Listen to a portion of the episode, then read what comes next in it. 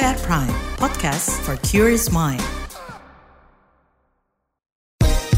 Newsbeat. Penyebaran COVID-19 di Korea Utara mulai mereda dan terkendali. Kini pemerintah Korut mulai membuka perbatasan dan melonggarkan sejumlah pembatasan. Dikabarkan Kim Jong-un juga sudah membuka kembali perjalanan udara komersial internasional. Warga Korut yang berada di luar negeri diizinkan pulang tetapi diwajibkan menjalani karantina selama sepekan untuk mencegah lonjakan COVID-19.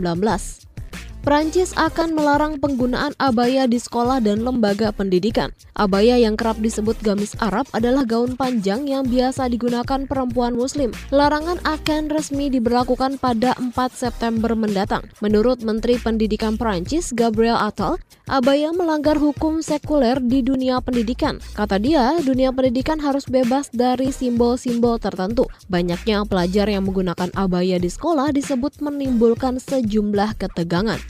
Anggota Serikat Pekerja Aktor Hollywood yang gabung dalam Screen Actor Guild American Federation of Television and Radio Artists diberikan sejumlah kelonggaran di tengah aksi mogok kerja. Kini mereka diperbolehkan mempromosikan film yang mereka bintangi asalkan mendapat persetujuan berdasarkan skema yang diatur dalam perjanjian sementara. Pelonggaran ini merupakan bentuk solidaritas dan penguatan posisi tawar jelang festival film musim gugur. Sebelumnya, Serikat Pekerja Aktor dan Penulis gagal mencapai kesepakatan dengan studio film dan TV soal keadilan gaji, kelayakan jam kerja, dan pembatasan eksploitasi artificial intelligence atau AI.